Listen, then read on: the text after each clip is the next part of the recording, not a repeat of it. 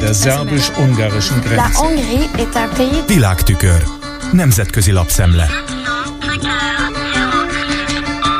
Novák Katalin ukrajnai vizitjéről számos, alapvetően persze ukrajnai média termék számol be, kifejezetten pozitív véleményt tükrözve. Elsősorban az az üzenet ment át, hogy Magyarország elkötelezett a béke iránt, és továbbra is biztosítja az eddig nyújtott segítséget. A Kijevben rendezett harmadik nemzetközi krími platform csúcs találkozóján Novák Katalin személyes hangot ütött meg, amikor úgy fogalmazott, mint a hadsereg főparancsnoka megérti, mind megy most keresztül Ukrajna. Ahogy a Krímmel kezdődött a háború, úgy nem kizárt, hogy a Krím visszakerülésével zárul, mondta Novák. Szó szerint is idézi őt az Ukrinfo. Elnök úr, csak azt tudom kívánni, hogy legyen vége a vérontásnak és a harcnak, hogy szomszédságunkban ismét béke legyen. Nem számít, mennyi időbe telik, míg újra béke lesz. Magyarország továbbra is felajánlja humanitárius és az oktatás területén nyújtandó segítségét, és továbbra is tartjuk magunkat az összes nemzetközi kötelezettségünkhöz. Budapest minden a békét megcélzó kezdeményezést támogatni fog. Idézet vége.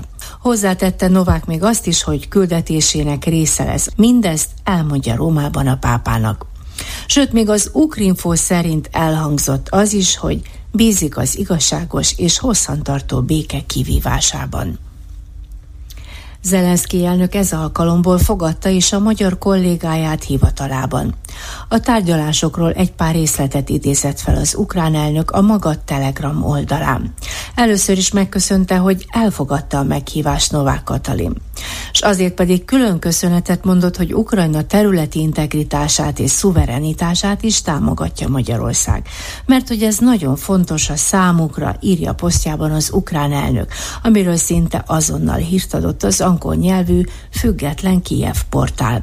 Szóba kerültek a tárgyalás során a bilaterális kapcsolatok is, de annak részletezésébe nem ment bele Zelenszky elnök. Megvitatták a határmenti együttműködés és a kárpátaljai közös kezdeményezések lehetőségeit.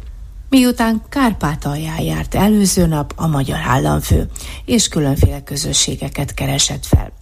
A cikk külön kitér arra, amit Novák a krími platformon mondott, miszerint Ukrajna területi integritása és szuverenitása Magyarország számára is megkérdőjelezhetetlen.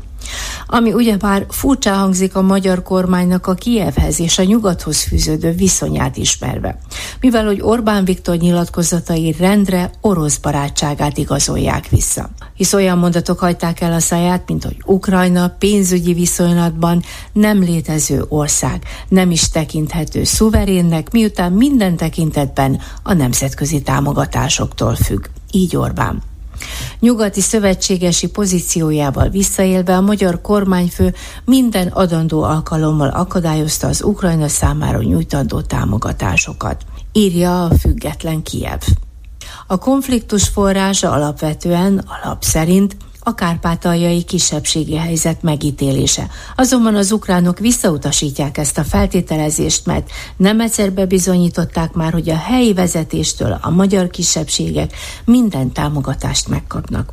A legutóbbi botrány is azért robbant ki, mert 11 magyar származású ukrán foglyot fogadott be Oroszországtól a magyar kormány. Anélkül, hogy bevonta volna a folyamatba az ukránokat. Végül a cikk megemlíti azt is, hogy körülbelül 150 ezer kárpátaljai magyarból legalább 400-an katonai szolgálatot teljesítenek mind a mai napig. India egyik angol nyelvű tévés hírcsatornája, a Times Now News forrás megjelölés nélkül állítja, hogy Erdogán török elnök Budapesten járva teljesen egyetértett Orbán Viktorral abban, hogy Oroszország nem veszítheti el ezt a háborút. Mindkettejük szerint a béke érdekében az orosz követeléseket tekintetbe kell venni.